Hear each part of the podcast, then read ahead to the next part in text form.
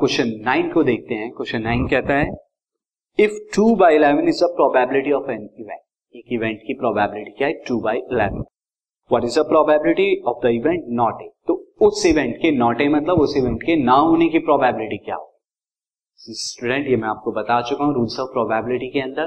तो मैं आंसर शुरू करता हूँ। आंसर यहाँ पर ए है। ए कोई भी एक इवेंट जो है, बताती है। कोई भी हो सकती है। ना probability of A is probability of कितना है? टू बाई इलेवन है। तो probability of not A not A को हम इस तरह से रिप्रेजेंट करते हैं, वो क्या हो जाएगा? वन में से।